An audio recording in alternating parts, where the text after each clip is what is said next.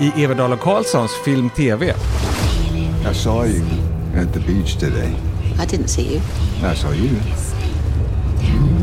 Olivia Colman glänser i The Lost Daughter efter Elena Ferrantes roman. Je crois que je suis fatigué. Je me sens juste encore plus merdique. Leila Putain, mais elle est complètement malade T'en veux une toi aussi Non, non, non, non. Non Voilà. De är unga, de är franska, de är regisserade av Jacques Audiard. Kärlek och förvirring i Paris 13 arrondissement. Dessutom Joaquin Phoenix återkomst. Irländskt trubbel. Och rymdstationen Ragnar. Allt i podcasten som är din enda vän i film och streamingdjungeln.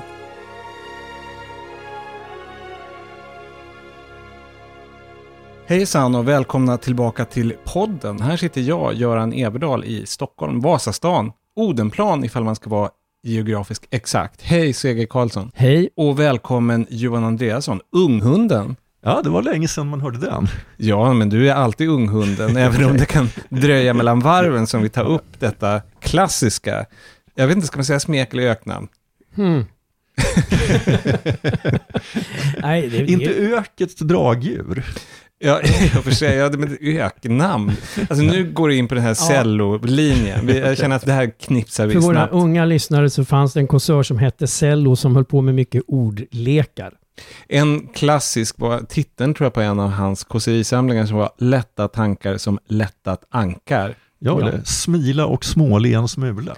Men han var lite grann balanserad på gränsen mellan geni och galenskap. Han var kåseriernas Dr. Mabuse. Vi ska säga, om någon undrar, att vi har ingen aning om vad som händer internationellt och med Ukraina, därför att vi spelar in det här ovanligt långt i förväg. Ja, nästan en vecka i förväg. Så att vi lever i ett slags limbo, så att vi kommer inte att ha någon aning om det har hänt gräsligheter där, vilket eh, då... Det har ju redan gjort, men Ja. vi vet inte mer än så. De, För att byta ämne totalt.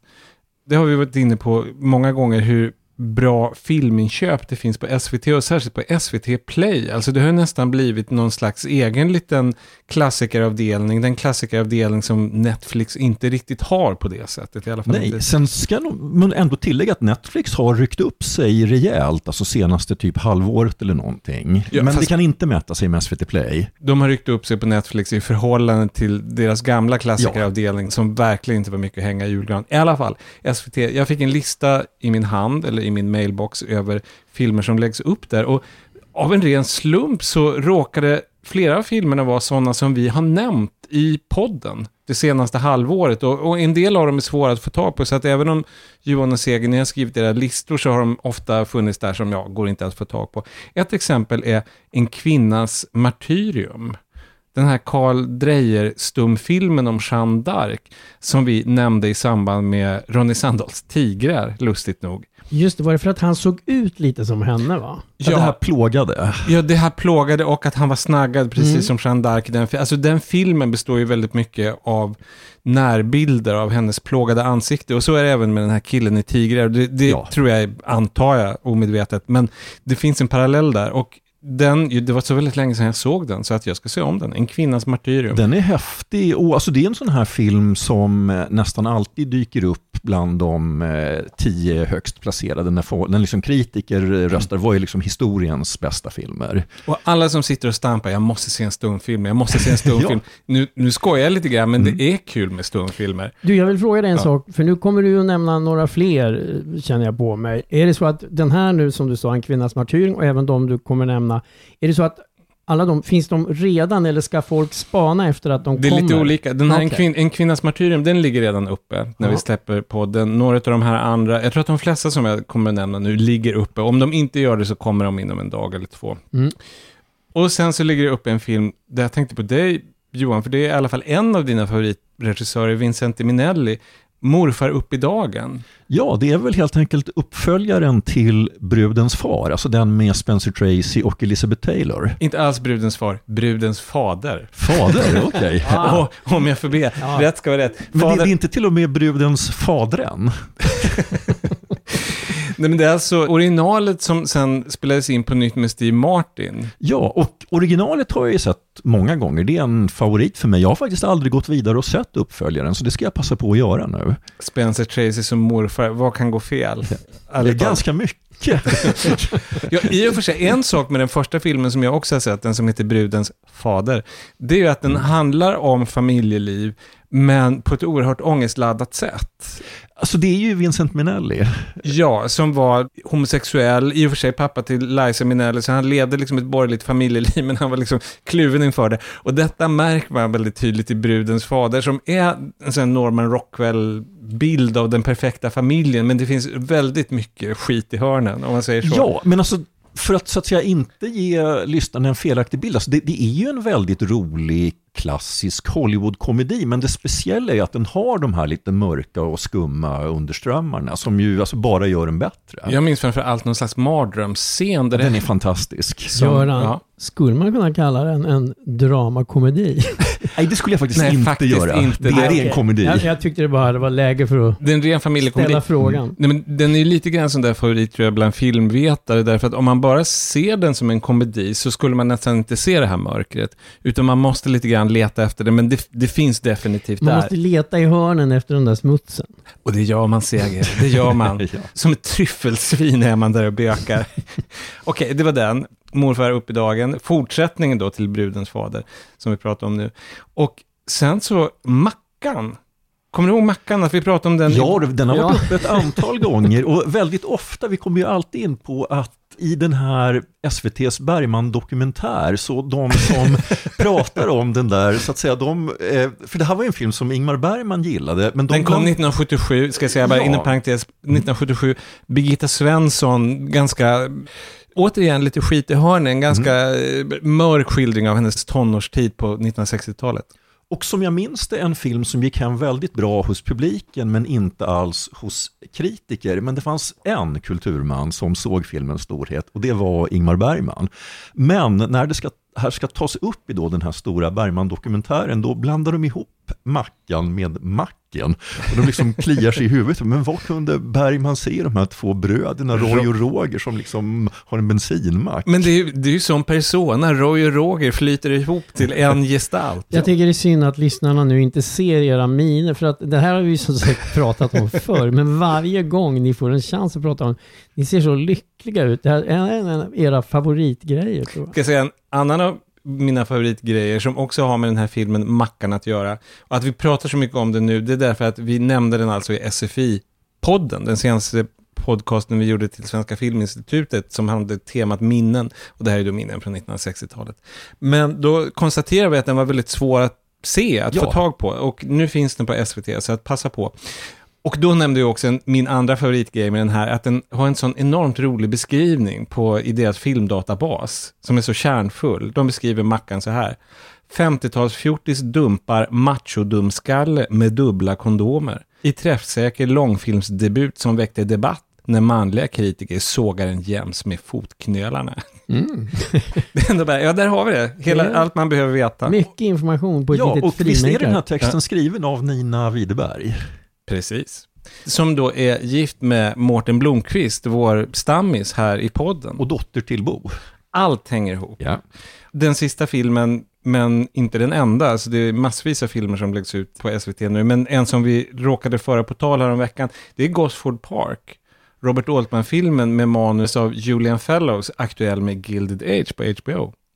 Och alltså, jag har ju aldrig sett om Gosford Park, men jag tyckte ju väldigt mycket om den när den kom. Eh, Samma här, tyckte också att de så- var kul. Så den är jag sugen på att Ja. se om. Då såg ju jag den när den kom som en Robert Altman-film och hade den typen av förväntningar på den. Nu tror jag att jag skulle se den mycket mer som en Julian Fellows-historia. Alltså kom igen, det är Maggie Smith som överklasskärring med giftiga repliker. Det här som han har som sitt personliga knark, Julian Fellows. Han kan ju liksom aldrig släppa det. Men nu måste jag fråga, när du säger så här, att, ja men då hade du eh, Robert Altman liksom Glasögon, glasögonen ja. på dig.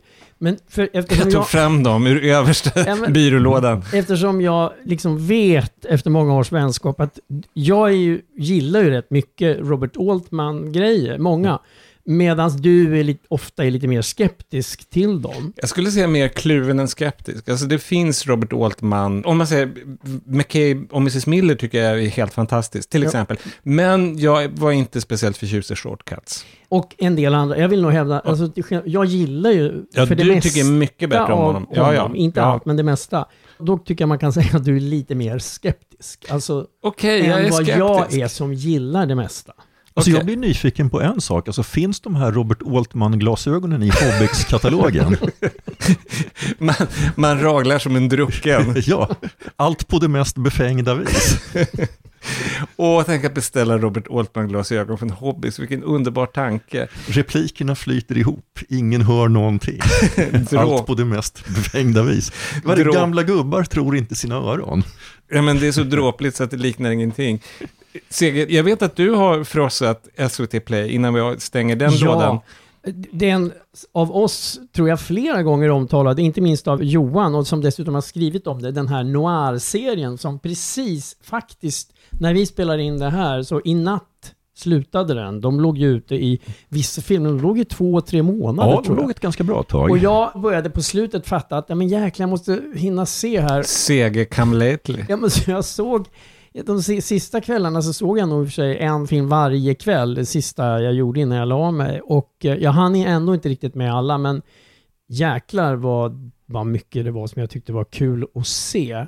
SVT Play, de är ju bra, hur ska vi säga, curated är väl ordet man använder numera. Att det är inte de här självklara. Det hade kunnat vara The Big Sleep och inget fel med The Big Sleep, men det var det inte, utan det var okända filmer som även... För det mesta. Ja, Ja. som även så, känner som du, Jon, jag, jag kan inte i närheten så mycket som du om noir-filmer, men för dig var det några nyheter där också. Absolut, alltså det var säkert hälften av filmerna som var nya för mig.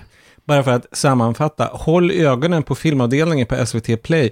Det läggs ut nya filmer varje vecka, men det tas också bort filmer varje vecka. Så att det gäller att hålla lite kollen, att liksom... Men där har de den där bra grejen, sista chansen och så står det så här, tre dagar kvar, två dagar kvar och så vidare. De hjälper till att eh, snabba på en själv. Det var en konstig mening. de, de, de, nej, men man får en, Vi vet alla att det finns ingenting som kan snabba på dig, Nej, Seger. men Det, det finns inte på kartan. Man, man får en spark i baken av SVT Play. Oavsett om man har på sig sina dyra, påkostade, men ack så väl värda pengarna Robert Altman-glasögon. nu är det dags för film.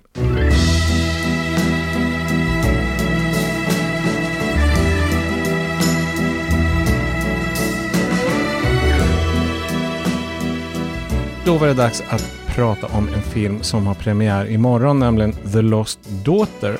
Och det är lite intressant därför att det är Maggie Gyllenhaal som jag har lärt mig att det uttalas. Jag sa Gyllenhaal för CG rättade mig. Maggie Gyllenhaal från till exempel The Deuce, tv-serien på HBO. Ja, där hon passande nog spelar just filmregissör. Ja, därför att hon debuterar som filmregissör med The Lost Daughter. Hon gör det inte speciellt lätt för sig, för det här är en roman av Elena Ferrante, som är känd för My Brilliant Friend, Min Som- fantastiska väninna. men som då tråkigt nog heter My Brilliant Friend på HBO, där de just håller på att släppa säsong 3. Så att den kan jag rekommendera, den är bra, den håller även i tredje säsongen. Men detta är alltså en roman av henne, Elena Ferrante, som utspelar sig rätt mycket i huvudpersonens inre. Yep. Det är en inre och yttre resa, för att ta en gammal härlig klyscha. Huvudrollen spelas av Olivia Finns det något hon inte kan? Coleman. Hon är en sån där som vinner Oscar. Hon har tagit det där folk tror om Meryl Streep, att hon hela tiden vinner priser. Vilket hon inte riktigt gör. Hon nomineras och så vinner hon en del. Men Olivia Colman, hon vinner verkligen hela tiden priser. Välförtjänt ska jag säga. Hon kan ju allt. Jag vet att du har läst den här boken som det bygger på, Johan. Ja, och då kan jag ju tillägga att på, den finns ju översatt till svenska och jag har lyssnat på den på svenska och då heter den Skuggan av en dotter. Skuggan av en dotter, The Lost Daughter heter alltså filmen. Och Olivia Colman spelar den här gången inte 1700-talsdrottning, inte ens 1900-talsdrottning, utan litteraturvetare. Hon heter Leda och är på Greklands semester solo. Vi kan känna igen oss i just den här Greklandsmiljön. Vi åker ju varje år. Det tänkte jag faktiskt på när jag såg filmen. Just det här eftermiddagarna på stranden, det där ljuset som är så typiskt för Grekland tycker jag. Och även det där jobbiga om det kommer liksom ett skränigt gäng när man ligger i det härliga eftermiddagsljuset. Det känns självupplevt. Jag tror att Elena Ferrante, vem hon än är, har varit med om det, som alla som är på semester. För det är vad som händer i den här filmen, att Leda konfronteras med en skränig familj på stranden. Jag tänker faktiskt lite grann på det här italienska gänget på Tilos, kommer ni ihåg dem? Ja, jag kommer ihåg det och... Eh, Det, det var inte en familj som här, det var inte en barnfamilj, det var ett ungdomsgäng. Men de hade liksom lite, samma så här, lite vulgosnitsig, högljudd stil. Japp, och eh, jag kan säga utan att gå händelserna i förväg att du är verkligen någonting på spåren när du Mm. kallar dem för ett italienskt gäng. Men jag kommer tillbaka till det här. Okej. Ja, det här gänget, eller familjen i det här fallet, de är gapiga och vulgo och störiga på alla sätt och dessutom lite hotfulla. Vi ska lyssna på en scen och när vi kommer in så har det hänt en del saker som behöver förklaras. Leda, hon har blivit lite tjenis med den här jobbiga familjen, för när deras lilla dotter gick vilse, då var det hon, Leda, som hittade henne. Så att det finns en tacksamhet här nu. Och nu pratar Leda med två av de här vulgokvinnorna, varav en är gravid, i en leksaksaffär. What were your daughters like when they were little? Were, were they like this willful little creature? I honestly, I can't remember much actually. Oh no, you can't forget anything about your own children. Is that your experience? I just mean, did your daughters give you a hard time when they were little? I just don't remember. You okay? She doesn't remember. I was very tired. So, excuse me. Det här avslutas med att Leda, hon rev ner några prylar i den här affären. Hon blev illamående eller någonting. Och den andra kvinnan som pratade här, alltså, eller tredje snarare, den som pratade på slutet, det var Dakota Johnson. Hon har en viktig biroll som Nina, den unga mamman vars dotter då hittas av Leda. Och det här utvecklas till en psykologisk thriller, tycker jag att man kan säga. Den blir lite lönnspännande. Den tar verkligen sin tid på sig, men till slut blir det verkligen spännande. Och det interfolieras då med återblickar på Ledas liv. Hon har minnen av åren som frustrerad och väldigt, får man lov att säga, bristfällig mamma. Hon är långt ifrån perfekt. Vad säger du Seger? Vad är ditt intryck? Jag tycker väldigt mycket om den här filmen, vilket inte innebär att den är behaglig att se på något sätt. För jag tycker den är ganska jobbig och, och, och jag har rätt ofta eh, liksom en oro och, och lite så här ont i magen och så. Så det är liksom ingen så här, åh vad skönt, nu går vi och ser en skön rulle. Utan jag tycker den är på så sätt ganska krävande, men jag tycker den är väldigt bra.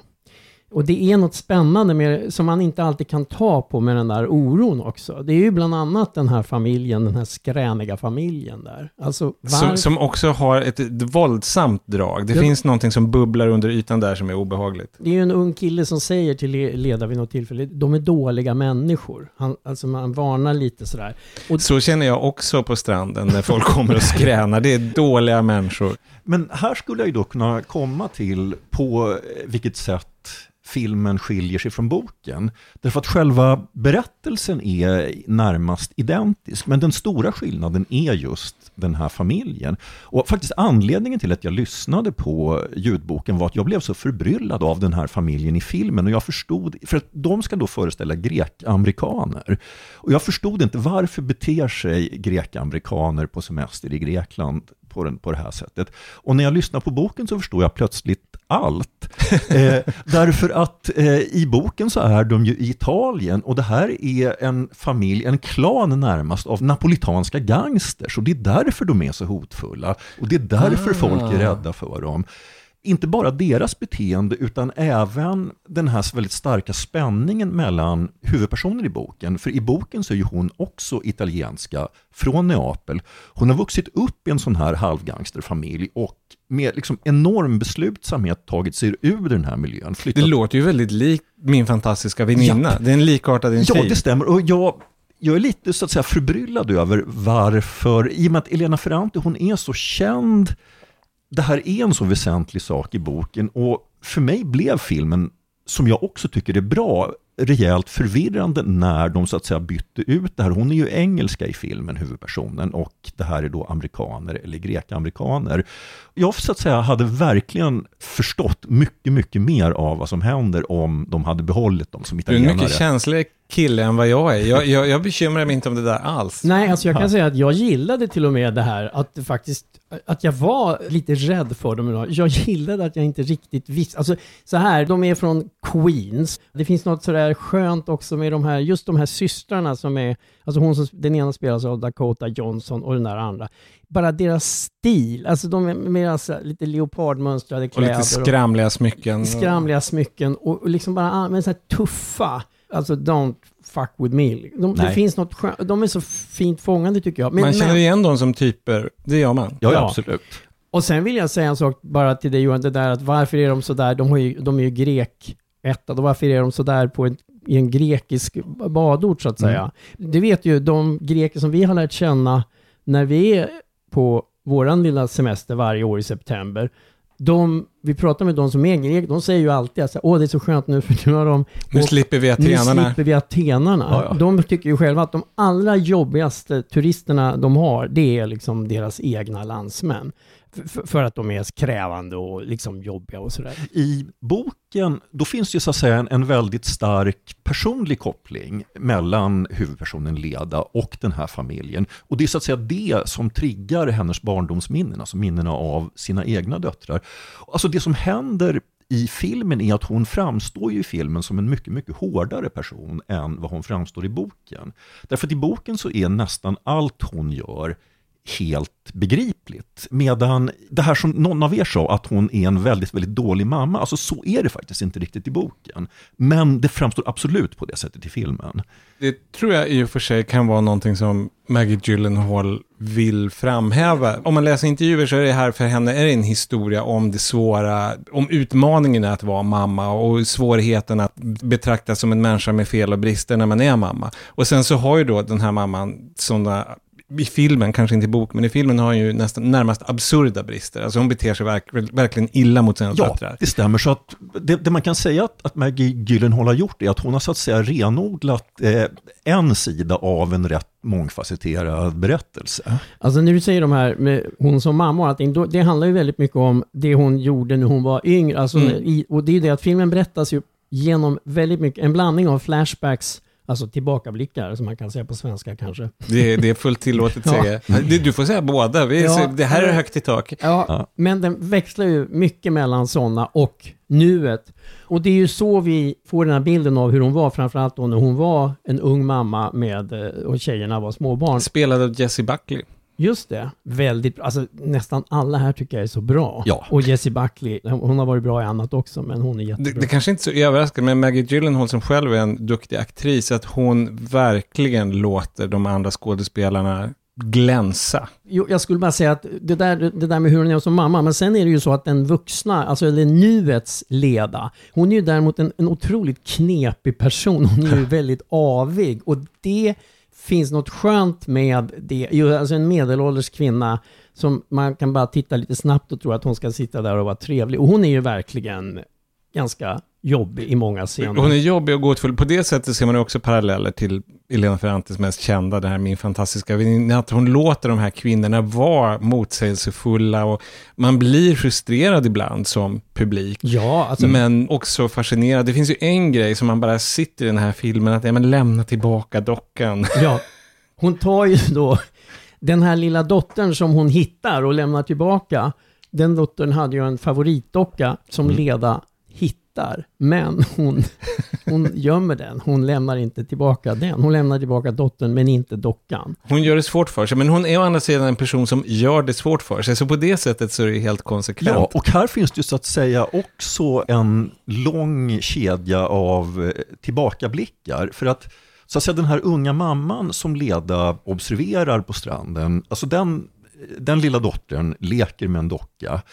Leda själv har haft en sån docka som barn och även då en av hennes två döttrar har också haft det. Och det här liksom vävs ihop Har man minsta dockintresse så är det här en måste-film. Ja, alltså det blir en enorm liksom laddning kring den här dockan och eh, det blir så att säga fullt uppror i hela den här klanen när dockan försvinner. Ja, vi ska inte berätta mer, därför det, det blir ju faktiskt spännande. Ja, Men jag vill gärna komma en gång till tillbaka på Leda idag, det där med hennes knepigheter. Jag vill säga redan jättetidigt, en av hennes första repliker när hon träffar Ed Harris spelar ju Lyle, som är den som håll, tar hand om... allt i allo, Han typ. är alltid allo i den här lägenheten hon hyr och sådär. Han är en amerikan men som bor där.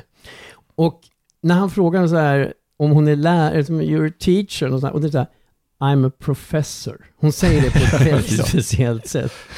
Och sen även, det, det kommer ganska snabbt. Och sen första gången hon i princip som hon träffar den här skräniga Queens-familjen Mm.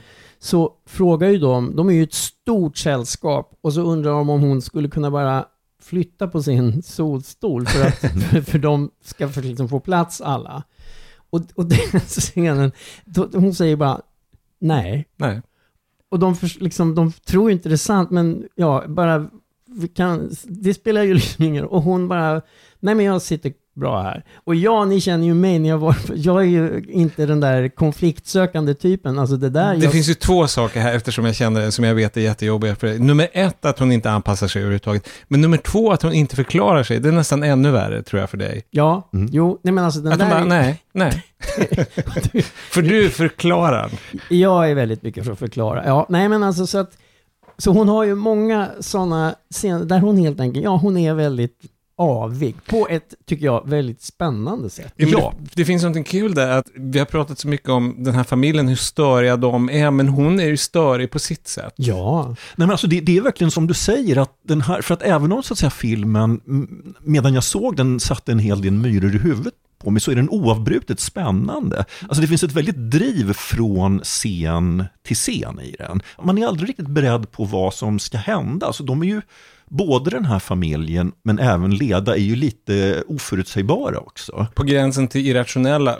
En sak som hon verkligen lyckas med tycker jag, Maggie Gyllenhaal, det är att det här är så introspektivt. Det är så mycket skeenden i huvudpersonens huvud och som speglas i beteenden och ansiktsuttryck. Och hon lyckas få en att hänga med. För det är sånt där som är, det är lätt att, inte lätt ska jag inte säga, men det låter sig göras i en roman, men det är inte så enkelt Nej, och det här är verkligen ett val hon har gjort. Därför att i romanen så är Leda berättaren och där får man så att säga hela tiden veta vad hon tänker och varför hon gör vad hon gör. Och det gör historien mycket, mycket mer begriplig. Men filmen blir faktiskt mer spännande därför att man så att säga bara ser hennes beteende och själv är tvungen att gissa varför hon gör som hon gör. och den har ju också mycket sådana här, både hon, Leda, iakttar väldigt intensivt. Alltså hon kan titta bara, det är så här tyst, hon, har, hon tittar på de här familjen. Och på samma sätt så kan Nina, Dakota Johnsons rollfigur, hon har också scener när hon liksom iakttar Leda väldigt mycket. Och det är så spännande. Det är liksom bara tyst, det är bara blickar, men väldigt intensiva blickar som är bara, det,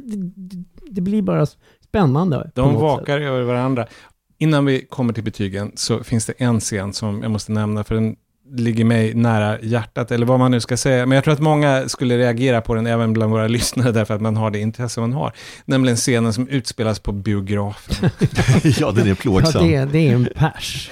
Den är jättejobbig. Leda ska se en film. Det som faktiskt ligger på SVT Play, eller har legat alldeles nyligen, som om jag minns rätt heter den Kär i Paris på svenska med Elizabeth Taylor. En gammal goding, men får hon göra det i fred? Nej. Nej, alltså då är det ju ett gäng unga människor som, de har koppling till de här. Jag tror att Ja, de har någon de, slags... de ingår i den här klanen. Ja, just det. Ja.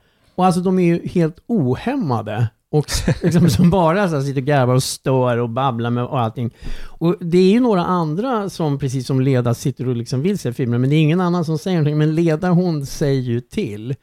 Och de bara liksom hånar henne och sådär. Och sen så lyckas hon hämta vaktmästaren. Men det slutar ju aldrig bra, för precis som i verkligheten, det är ju förstört. Ja. Jag menar, även när de har suttit där en kvart så har man ju missat den delen av filmen och det är liksom, det är bara lika bra att börja om. Det var verkligen sådär, så det, det var en så här fysisk upplevelse att se den scenen. Jag kände bara att jag hade verkligen blivit galen. Då kommer vi faktiskt till betyg. Vad ger du för betyg till The Lost Daughters, Ege? Kan du inte fråga Johan först? Jag har inte Ja. bestämt mig. Jag måste tänka. Okej. Johan, vad ger du för betyg till The Lost Daughter? Alltså, vi brukar ju inte motivera, men här i och med att jag så att säga blev rätt förbryllad av filmen, sen lyssnade på boken och trots allt tycker att de har missat en del rätt väsentliga saker i boken, så den är svår att Det här är betygsätta. den längsta betygssättningen Ja. i poddens historia. Men ja, filmen är ändå så bra och just så spännande att jag landar ändå på en svag fyra. Det blir en fyra även från mig, men den är inte svag, den är bastant, den är solid. En solid fyra från mig. Ja, och jag kan säga att för mig så, jag har hela tiden suttit faktiskt fyra eller femma, fyra eller femma, fyra eller femma. Och eh, det, för mig blir det en superstark fyra. Den är väldigt nära en femma. Så det är ingen hemlighet vad totalen blir. Det blir fyra stjärnor till The Lost Daughter. Och nu blir det en till film.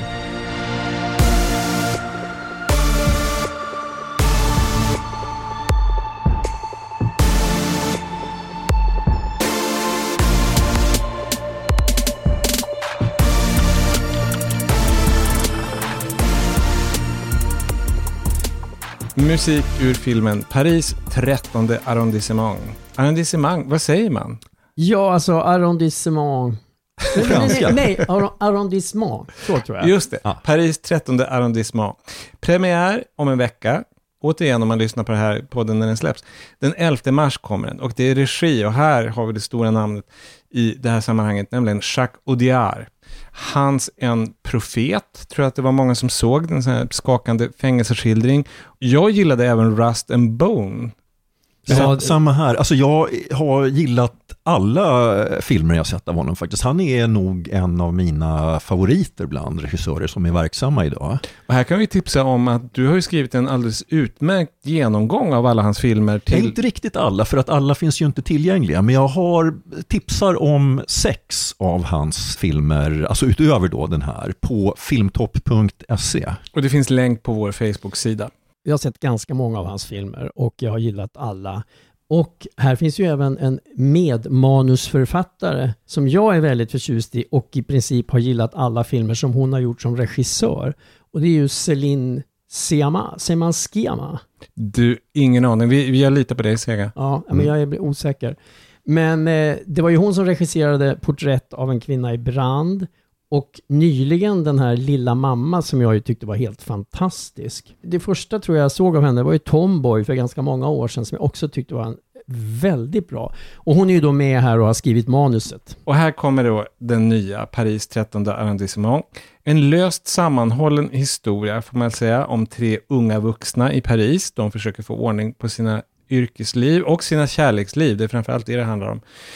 Emily är en egocentrisk ung asiatisk fransk kvinna som försummar sin sjuka mormor. Och framför allt av betydelse för handlingen så hyr hon ut rum till läraren Camille, som sitt namn till trots är man. Han är en ambitiös lärare, men lite arrogant av sig. Han har då en historia med Emily, värdinnan, men han förälskar sig sen i Nora, blivande jurist. Och hon har sina egna problem, så att det är mycket att hålla reda på här. Vi lyssnar lite på trailern. C'est quoi la chose la plus étrange, la plus humiliante que t'aies vécue? T'es immature et égocentrique, Emily. Je crois que je suis fatigué. Je me sens juste encore plus merdique. Vraiment Elle est complètement malade T'en veux une toi aussi Non, non, non, non. Non Voilà.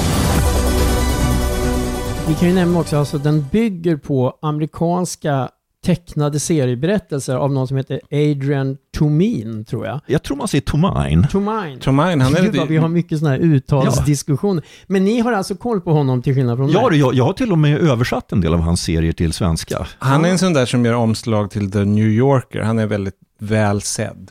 Jag förstår. Jag ska däremot säga att jag har inte läst just eh, de här serierna, men jag är rätt eh, välbekant med honom som serieskapare. Så det här är, kan man säga, på alla sätt och vis en sån här shortcuts-film som man sa för, apropå Robert Altman. Hans film Shortcut som då är olika separata historier som ibland korsar varandra. Och de byggde ju också på noveller, men av Raymond Carver. Så att det här är någon liknande modell kan man säga. Och jag vet inte om det är serierna av Tomain eller om det är Céline Siamas manus, men någonting i den här berättelsen har, tycker jag, tagit fram helt nya sidor hos Jacques Audiard. För att han är väldigt intensiv, men han, han har ju också en tendens att ta saker på ett enormt allvar. Det finns en tyngd i hans filmer. Och här finns ju en väldig lätthet. Alltså det här är ju väldigt kul och det är ett ord som man sällan använder om en Audiard-film. Jag tänkte just också på hans andra filmer, att de å andra sidan blir jag ju mer engagerad Ja, det- i. det För blir de är, de är så intensiva Ja. upplevelser och det är verkligen inte den här. Jag håller med dig om den här har ju, det är ju liksom en lätt ton och, och den är ju mer kul. Och sen så ibland blir man lite det är så fascinerande med den här som du pratade om, Emily, hon har ju då taiwanesiska rötter, hon den här som hyr ut lägenheten där. Hon har jag ju, alltså jag, det finns ju sidor och sen, hon är ju väldigt så här kaxig och eh, Kaxig, neurotisk, självcentrerad. självcentrerad. Så att liksom ibland kan man känna så här enorm irritation, men samtidigt så förstår man, ja men det finns någonting i henne också. Hon har ju överraskande sidor. Det finns en scen plötsligt när hon sitter, det är ganska sent i filmen, hon sitter och spelar klassiskt piano. Det är så enormt långt från hennes liksom vanliga stil och sådär. Men hon har ju också det här hårda och det är ju så att det finns en, man vet ju aldrig om det är farmor eller mormor, eller hur? Det är ju alltid svårt det där med grandma och någonting i alla fall, som är väldigt dålig och som har Alzheimer, som hennes eh, mamma vill att hon ska, för mamman bor ju inte där och hon vill att hon ska liksom hälsa på henne och sådär. Och det får mig att tro att det är hennes mormor. Ja, men du har nog en poäng. Men då i alla fall, i ett läge så får hon en ny hyresgäst, en tjej. Och då säger hon till den här nya hyresgästen att hon kan få så här hyresrabatt om hon går och hälsar på den här mormodern på ålderdomshemmet och låtsas att hon är Emil, för att hon har ju Alzheimer, så att hon känner ju... Hon är så illa däran så hon ser ingen skillnad. Ja, och det, det är också en sida av Emil som är kanske inte sådär otroligt varm och omtänksam. Det kan man väl lugnt säga. Men, men samtidigt så tycker jag, hon är ju, både hon och hela filmen, ju längre den håller på så, jag tycker liksom mer om den ju, jag tycker i början har jag, är jag inte sådär särskilt roa. men sen så tycker jag faktiskt att den, jag tycker den växer. Ja, det är precis samma sak för mig och det här är också något som jag aldrig trodde att jag skulle säga om en film av Jacques Audiard, men jag tänkte faktiskt på alltså den här gamle nya vågen-regissören Eric Romer en del när jag såg den här filmen. Och det är speciellt en film, jag har bara sett den med engelsk titel, då heter den Boyfriends and Girlfriends, som just handlar om en då nybyggd förort till Paris och just unga människor som liksom glider in och ut ur förhållanden och blir intresserade av varandras pojk och flickvänner. Det är liksom lite grann den tonen i filmen. Det finns ju också den här lite känslan av den manliga eller gubbiga blicken som kanske Romero också hade. Att det är väldigt mycket unga människor som har sex helt enkelt. Ja, det, det det, finns det. något lite, jag ska inte säga exploaterande, men, men det, det är någonting, det finns något lite lystet här. Ja, alltså det, det ska man inte förneka. Alltså samtidigt så är det ju så att det är ju inget nytt i just den här filmen. En grej som Audiard är väl, han är ju enormt bra på så att säga allt som har med kroppen att göra, alltså saker man uttrycker icke-verbalt. Lite grann som om ett vilddjur biter av en benen, som, Ja, som i Rust and Bone. Ja, men här tycker jag faktiskt att Ja, men speciellt i Rust and Bone så finns det liksom oerhört nästan våldsamma sexscener, medan här så är de alltså också liksom roligare och lättsammare och de kan vara på lite olika sätt. Och jag tror nog att det är möjligen de här då yngre kvinnliga manusförfattarna, de är väl två stycken som har Mm. eh, varit med här, som faktiskt då plockar fram, eh, jag menar han är ju och förblir eh, Audiard, han har liksom sin blick och sina saker han är intresserad av, men alltså det här tycker jag visar nya sidor hos honom. Där ska jag vara lite kärringångsdrömmen, för jag märker att jag inte riktigt, jag tycker att den är, också att den tar sig, men jag är inte riktigt så förtjust i den som jag märker att ni är. Jag tycker att, ja, den har inte riktigt hans vanliga tyngd, men den här lättheten tycker jag blir lite nästan lättviktig. Jag har inget emot såpor, jag har skrivit en bok om tv-såpor, så att jag är inte för fin för det. Men det finns någonting, jag saknar lite grann den här gamla dåren Audiard. Det här, är, det här är nästan som någon slags eh, sedeskomedi, eller vad man ska säga. För min del så blev det här rätt mycket någon sorts Alltså om vi, den förra filmen vi talade om, The Lost Daughter, alltså det var ju en film där man liksom lite grann, jag ska inte säga plågades, men den var ju ibland lite jobbig att se. Den här filmen, Paris 13 arrondissement, den, den var alltså lättviktig, kanske lite flyktig, men alltså verkligen för mig ett rent nöje att se. Alltså jag hade jättekul när jag såg den. Riktigt så eh, jättekul vill jag inte påstå att jag hade, men jag, men jag gillade den. Men jag skulle säga en sak, vi har inte sagt, har, eller har vi sagt att den är svartvit? Det är ju, det är ju, Huvudsakligen svartvit, det är lite... Det händer är enstaka färger. ja, det är väl i princip nästan bara en scen. Ja, det kanske bara är det. det. Och det är tycker jag, det är också kul, det är lite udda film-Paris. För jag menar, det är ju verkligen långt från, liksom, det är ju inte Montmartre-myset. Och det, det är inte heller, det finns ju de här socialrealistiska, hårda franska filmerna i förorterna, där det är liksom verkligen sådär nedslitna. Det här är ju, det är ju höghus, och, Men det är så snyggt filmat. Ja, det är Ja. jättesnyggt. Och det här är ju en, alltså på franska så heter den här filmen Les Olympiades, som tydligen är namnet på den här stadsdelen, som tydligen har en väldigt speciell prägel och som också har en stor asiatisk befolkning och mycket asiatiska restauranger. Men det känns ju verkligen, den har, det finns en väldigt så här, påtaglig miljökänsla tycker jag. Ja, absolut. Det liksom känns jätteautentiskt. För mig är det nästan det starkaste i filmen och man har roligt när man ser den. Men just det här att det har sin källa i separata noveller, det blir lite splittrat, som det blir i den här typen av filmer kan jag tycka. Det finns liksom en del också så här fina alltså scener som så här lite intima scener. Nu menar inte jag sexscener, utan, men alltså den här Nora som vi har pratat om, hon är ju liksom inte en storstadstjej. Hon kommer ju från Bordeaux och kommer till Paris för att plugga. Och är lite osäker och ensam och sådär. Men hon får ju en speciell relation till en annan tjej som eh, försörjer sig som sexarbetare. Men inte, alltså inte genom att ligga med folk utan genom att posera på... Ja, Ja, på ja, video. Ja. ja just det. Video. Eller samma- streaming-snusk. Just det. Och de har ju en del bara så här samtalsscener när de skypar med varandra som jag tycker är så här väldigt, det finns något fint lugnt, Ja. intimt, skönt, lite fridfullt i dem. För ibland är det ju så här stökigt, men de, jag tycker de scenerna är bara så fina. Hennes historia, den här Noras historia, är på sätt och vis den mest intressanta tycker jag, den mest oväntade utav dem. Mm. Okej, men om vi börjar fundera på betyg, var Mm. landar vi då? Vad säger du Johan? Jag säger fyra. Se. Här är det faktiskt från mig, det var ju lite svårt, fast det här var det svårt 3-4, 3-4, men det blir faktiskt en stark trea. Och det blir en trea även för mig, så att totalen här blir tre stjärnor till Paris 13 arrondissement. Och nu är det dags för sista rundan.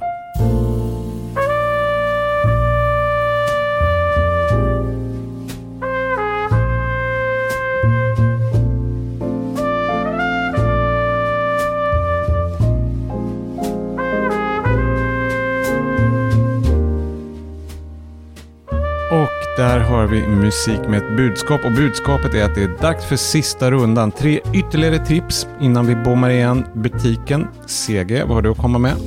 En film som hade biopremiär häromveckan, men jag har inte kunnat prata om den för vi körde ju klassiker och sådär. Och jag tycker så väldigt mycket om Mike Mills som har regisserat den. Come on, come on är filmen med Joaquin Phoenix bland annat.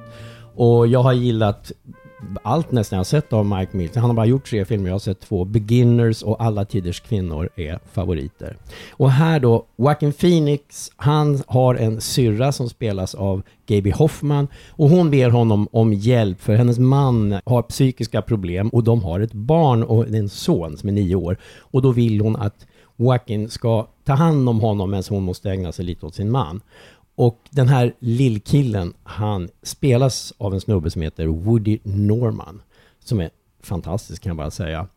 Det är så här, Joaquin Phoenix, hans jobb är att han åker runt och intervjuar barn, ett sånt här radioprojekt. Lite sådär som man känner att det är NPR ungefär. Deras statliga radio, eller ja, public radio. Ja, något sånt. Han Ja. intervjuar barn väldigt mycket med allvar. Han vill höra vad barn har för tankar om framtiden och, och, och ja, lite av varje med livet. Så att, Och de känns ju väldigt naturliga, det känns som att de är på riktigt. ja, jag får en känsla av att det nästan är Jag tror det, ja. autentiska barn. Eller autentiska barn. Det är inte så här AI-barn, men Nej, nej, men det var riktiga funderingar. absolut. Men då i alla fall så blir det så här att eh, de har dessutom Joaquin Phoenix figur och Gaby Hoffmans figur. De har en väldigt komplicerad syskonrelation. Det är mm, gamla trauman och sådär.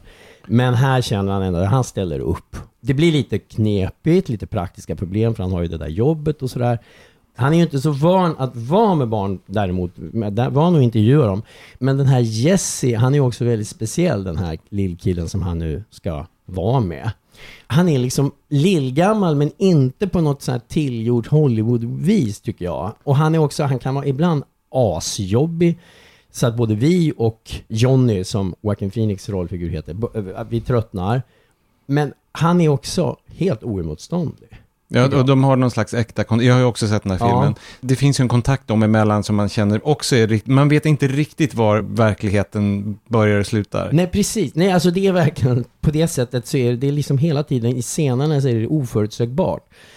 Och han är verkligen excentrisk den här lillkillen också. Han har bland annat en fantasi som han helt enkelt spelar, som går ut på att han är föräldralös.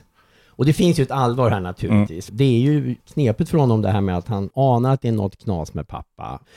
Men han, han har den, han vill om och om igen och liksom, då, är, då ska han vara, det är som en liten teater han kör, där han, han är föräldralös och sådär. Och det, det är liksom både roligt och gripande, tycker jag. Och, och just det, barn som vet vad de vill. Det är väldigt Ja. kul. I'm just really sorry that your children died. Um, you know, I don't think I can do that part.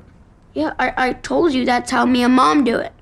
If it makes sense for your mom to do that, that's cool. But it doesn't make sense for me, and that's what I was oh, explaining doesn't- to Why you. does it make sense for you? Because it's ridiculous. is it It's sad. The question is, why do you want to do it? you are just terrible at this. Oh man, I'm trying. Let, let me ask you a question. Why does everything have to be like this kind of weird, eccentric thing I that you like do? it. Yeah, but why not just do something normal? Like What's everything normal? in your real life. What's normal? Okay, fine. Good point. Sen är den svartvit och eh, utspelas bland annat i Los Angeles och i New York och i New, New Orleans och det är väldigt snyggt. Jättesnyggt tycker jag. Och det blir ju som en slags road movie och väldigt mycket en stämningsfilm. Och det gäller, tycker jag, Mike Mills överhuvudtaget. Den här har fått bra kritik av de flesta och den, det har de andra också. Men jag ser att även när jag ser liksom vad de skriver, de, även de som gillar hans filmer, och den här till exempel, så är det så här, de gillar, men sen är det så här, ja, det är lite kanske lite stillsamt ibland. Skulle kanske vilja ha lite mer driv och så. Det är liksom genomgående. Men om man tar den här filmen som vi alla tre har sett av Mike Mills, Alla tiders kvinnor, den har ju mer skjuts, skulle jag säga, än den här. Den har mer, hur ska vi säga, plott. Ja, det håller jag med om. Men, men alltså, du känner ju mig. Alltså, jag, jag, jag visst alltså. Men jag, jag vill inte ha mer driv i den här. Jag, jag, jag, jag vilar i de här stämningarna. Jag, jag tycker väldigt mycket om den. Även om jag, jag förstår vad du säger och jag tycker kanske att Alla tiders kvinnor, det är nästan min favorit. Och det, det är en grej som är fascinerande med den här Mike Mills. Han utgår ju ofta från sina egna familjemedlemmar och sådär. Den här Beginners, den handlade ju om Hans egen pappa kom ut som gay efter att han hade blivit enkling, alltså efter att Mikes mamma dog. Och där i den filmen är det ju Christopher Plummer som är den, som kommer alltså ut vid 75 års ålder. Och i den här Alla tiders kvinnor, den var ju inspirerad av hans mamma. Väldigt mycket hans uppväxt med henne. Som spelas av Annette Bening och var helt fantastisk. Alltså den, om man inte har sett Alla tiders kvinnor, Ja, kom, verkligen. Det, det är den enda av hans filmer som jag har sett, men jag ska absolut se fler, för den är riktigt, riktigt bra. Ja, alltså den, den bara älskar. Och jag kan säga att både Beginners och Alla tiders kvinnor finns att strömma. Den här gången då, eftersom det var liksom pappa den filmen och så var det mamma. Och här har han sagt att han är liksom inspirerad av sin, han har fått barn, sin son helt enkelt. Alltså jag, det tror, man ska inte ta det som att den här, för, för det finns ju en del jobbiga sidor hos Jesse, jag tror inte det är så. Men liksom det är det som har inspirerat honom att göra en film där ett, ett barn har så pass stor roll. Och jag ska strax sluta, jag måste bara säga att jag tycker det är så här, han är ju gift med Miranda July som gjorde den här underbara Me and You and Everyone We Know. Såg du den någon Jo gång? då. Ja, vilket power couple i, hur ska jag säga, trängre kretsar. ja alltså jag, känner, jag skulle ju vilja, åh jag skulle ju vilja vara med dem, men, men eh, det vet jag inte om de skulle vilja Du kanske får sitta barnvakt. Ja, nej men det är som vilken skön familj. Come on, come on, den rekommenderar jag varmt och vi ska ju sätta ett litet betyg, eller Ja. jag ska sätta ett Vad betyg. blir ditt betyg? Ja, det blir kanske inte så överraskande, en fyra. En fyra till Come On Come On av Mike Mills och den går på bio och har gått ett Ja, tag. någon vecka. Någon vecka. Mitt tips, det är lite udda den här gången, för jag kom fram till det här tipset på ett lite bakvänt sätt. Det började när jag såg, tillsammans med dig Johan, för övrigt, Vikings Valhalla på Netflix. Ja. Wow! Vad synd att jag inte var med. Men om någon tycker att filmkritiker är så otroligt, eh, hur ska vi säga, högbrinta och märkvärdiga, då vet man, alltså vi har, vi, har sett alldeles för många säsonger av först original Vikings och nu har vi börjat på Vikings Valhalla. Och det är då inte tipset, jag har bara hunnit se ett avsnitt än så länge, det ver- verkar kul i och för sig. Men då funderade jag på den här original Vikings-serien som det här är någon slags fortsättning på. Den handlar ju då om Ragnar Ladbrokes som är någon sån här halv dokumentärfigur. Han, det finns sagor om honom, men man tror ändå att han kanske har funnits på riktigt. Ja, men han heter ju Ragnar Ladbroke. Alltså, du sa just det som är halva nöjet, skulle jag säga, med hela Vikings-serien, det är när de säger Ragnar. Jag kan tänka att för mig skulle det vara enda nöjet eftersom jag tycker vikingar är så tråkiga. Jag tror inte att det är serien för dig faktiskt. Nej men, men just jag tycker det är kul det där Ragnar. Det finns vissa av de här fantasy-serierna som jag faktiskt tror att du skulle ha ett visst nöje av. Men Vikings då, som då inte är fantasy utan historia, men ändå, jag tror det inte är en av dem. Men Sigge, är du så här stenhårt på Flamingokvintettens sida och tar Åh. totalt av, Kära avstånd lyssnare. från... eh, Det här, så här är det. Han är inte från Göteborg, men eh, ibland tror vi det. Ja, kramgoa låtar. Ett vikingarna-skämt. Nåväl, när jag tänkte på det här med Ragnar och liksom skrocka lite för mig själv, då kom jag att tänka på att det, det som faktiskt blir mitt tips idag, nämligen den störtsköna science fiction-serien Battlestar Galactica, som numera finns på Amazon Prime. Den var svår att, att se på någon strömning tidigare, men nu finns den på Amazon Prime. Och det är alltså nyversionen av en ganska dammig 1970-talsserie. Den här är från början av 00-talet, eller mitten av 00-talet. Och visst blev den här 70-talsserien också biofilm? Att de klippte ihop eller tog piloten eller något och slängde upp på För den, för den europeiska marknaden gjorde de det. Jag såg den när den kom, för jag såg allt science fiction när den kom på 70-talet. Och även då, även när jag var 14, så kände jag att ja, men det här kanske inte var världens bästa.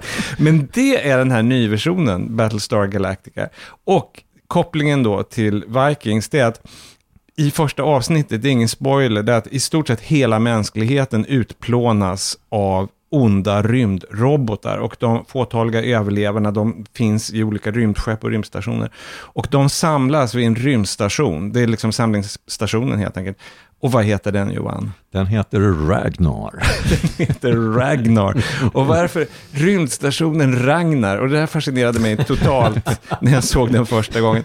Men den försvinner ganska snart ur handlingen och den stör inte, den är inte så goofy som det låter, utan det är, den är ganska fantastisk. Den börjar alltså år 2004 och betraktas tror jag som den första popkulturreaktionen på 11 september. För det börjar med den här förödande attacken mot mänskligheten och det visar sig att de här robotarna är fanatiskt religiösa. Ja, det är väldigt kul. Det är jättekul, det är så far out. Så att då blir den här stridsstation Galactica, de far genom rymden och letar efter en ny hemplanet.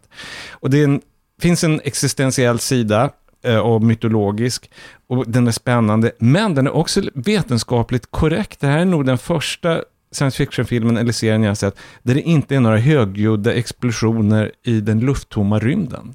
Ja, det är starkt. Och sen, alltså den har ju en annan väldigt stark sida, alltså kanske speciellt nu när vi lever i lite oroliga tider. Då. Den har ju, jag skulle säga så tillsammans med Friday Night Lights så har den den så att säga tryggaste faders och ledarfiguren.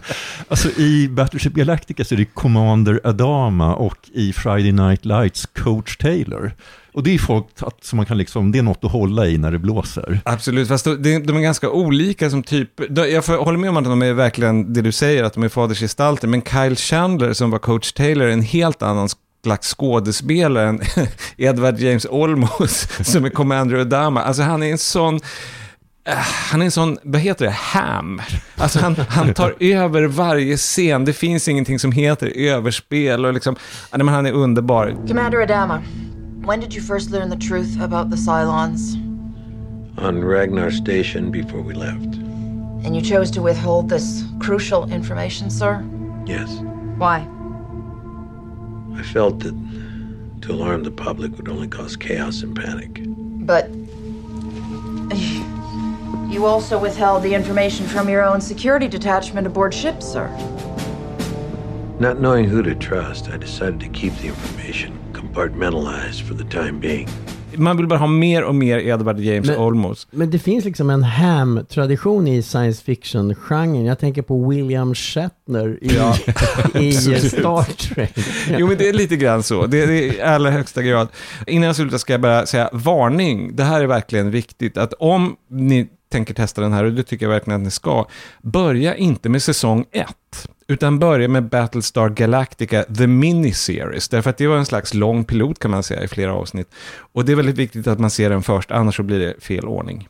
Så det var Battlestar Galactica på Amazon Prime med rymdstationen Ragnar. Jag vill bara säga, jag påminns om vår gamla Go'kväll-kollega, din och min. Ja. Ragnar Dahlberg. Det var länge sedan. Han kanske är med i säsong tre av Vikings. Ja, om han lyssnar så, hej Ragnar. Hej Ragnar. Mm. Och eh, Johan, vad har du för tips? Eh, Jag kommer att anknyta ganska ordentligt till Seges tips. Att det är också en ganska ny biofilm. Den är svartvit och den har en pojke i huvudrollen. Jag, jag har sett Belfast, Kenneth Branaghs Ah. film om sin barndom, som väl har gått på bio i ja, en knapp vecka när man lyssnar på det här. Den påminner faktiskt också en hel del om Paris 13 arrondissement som vi pratade om. Alltså Ja. den, den är svartvit, den har en väldigt lätt ton. Som alla vet som har sett många Kenneth Branagh-filmer, kanske mest det som görs på beställning, att han är ju en ganska yxig berättare, bildberättare. Alltså, det är en väldig skillnad mellan honom och Jacques Audiard som har gjort den här säga. Parisfilmen. Men alltså det här lite yxiga vägs i det här fallet upp av att det här är verkligen en personlig berättelse. Det handlar om hans egen barndom. Han är nio år när det här utspelar sig i Belfast, det är väl 1970. Han växer upp i en protestantisk familj i Belfast och till slut så måste de ju helt enkelt lämna stan. Det går inte att stanna. Men det, det är ändå en väldigt lättsam, rolig skildring och det, det är väl egentligen en, en, väldigt mycket en hyllning till hans föräldrar skulle jag säga. De är ju då, tillhör ju inte de fanatiska Nej, nej, protestanterna, verkligen utan de inte. vill ju liksom ha en schysst Ja. relation med katolikerna Absolut. på gatan och sådär. Och då blir de ju väldigt illa omtyckta av de mer fanatiska Ja, protestanterna. precis. Kan man ju säga. De hamnar ju i ett läge där de inte riktigt kan vara kvar längre, faktiskt helt utan egen förskyllan. We'll fight this together. Kids the same age as ours are getting killed or in the corner. We'll be careful. You can't be with them 24 hours a day. You can't take away their childhood either. You know, whatever happens, what you've done with these two, it's phenomenal. What are you talking about? You raised them. Not me. Not us. You. Thank you.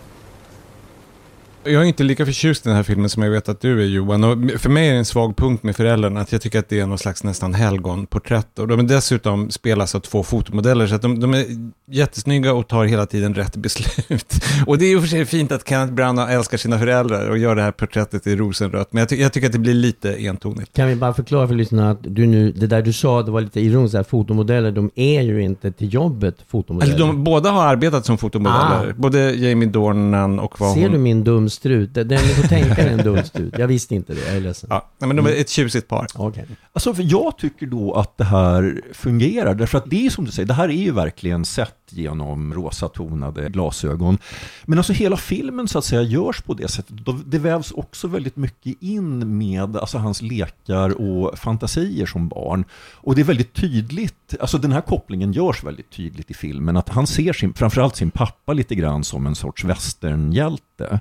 Jag tror inte att han liksom försöker sälja in att det här faktiskt på riktigt var så hans barndom var, utan det här är verkligen en film som ses i ett nostalgiskt eh, skimmer. Och via den här pojkens ögon. Och pojken Ja. är jättefin. Ja, Man är så bortskämd med det nu, att barnskådespelare är ju överlag väldigt mycket bättre än vad de var förr av någon anledning. Jag vet inte om det är bra casting eller vad det handlar om.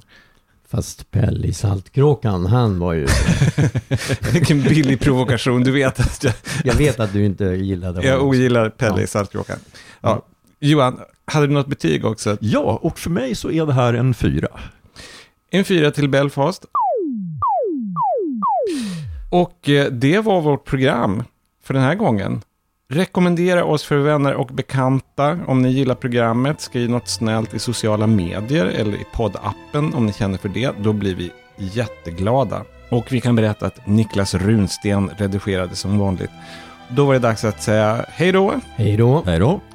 Och nu blir det snyggt med Sigge Karlsson. Och i snyggt ska jag prata om inledningssekvensen i Paul Schraders American Gigolo från 1980. Först hör vi ett syntljud och så ser vi filmtiteln i någon slags tidstypisk typografi. Och sen drar trummorna igång Blondies Call Me samtidigt som vi ser en närbild på ett framhjul mot asfalt. Så klipp till närbild på ett höger bakljus. Klipp till en highway vid havet och sen kommer en kameraåkning ner mot hela bilen och det är en öppen Mercedes cabriolet med Richard Gere i framsätet. Och han har ena handen lite nonchigt på ratten, han är klädd i en ljusgrå kavaj, ljusblå diskret randig skjorta, vinröd slips med vita prickar och en fluffig frisyr som är sådär självklar och snygg även i fartvind.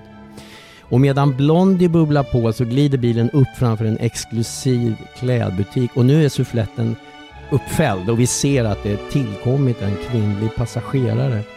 Och hon och Ger de går båda in i den här klädbutiken. Ger provar en kavaj, kvinnan föreslår en slips. Sen ser vi hur hon skriver en check medan han passivt väntar. Han är ju objektet. Fortfarande inga repliker, vi hör bara Blondie. Medan Ger stannar Mercan framför en villa. Han följer kvinnan till porten, han ger henne en farvälkyss. Han går tillbaka till bilen fäller åter ner suffletten och kör åter ut på motorvägen. Och nu får vi en närbild i profil av Richard Gere som just här inte är världens fulaste man genom tiderna. Det är som att kameran njuter. Och så stannar han framför en ny villaport, stiger ur bilen med kavajen lite nonchalant över ena axeln. Och nu är Call Me slut och den egentliga filmen kan börja. Det här är en filmöppning som är kontrollerad in i minsta detalj. Den är oerhört präglad av 80-tals estetik och jag tycker den är väldigt, väldigt snygg. Och det var snyggt med C.G. Karlsson.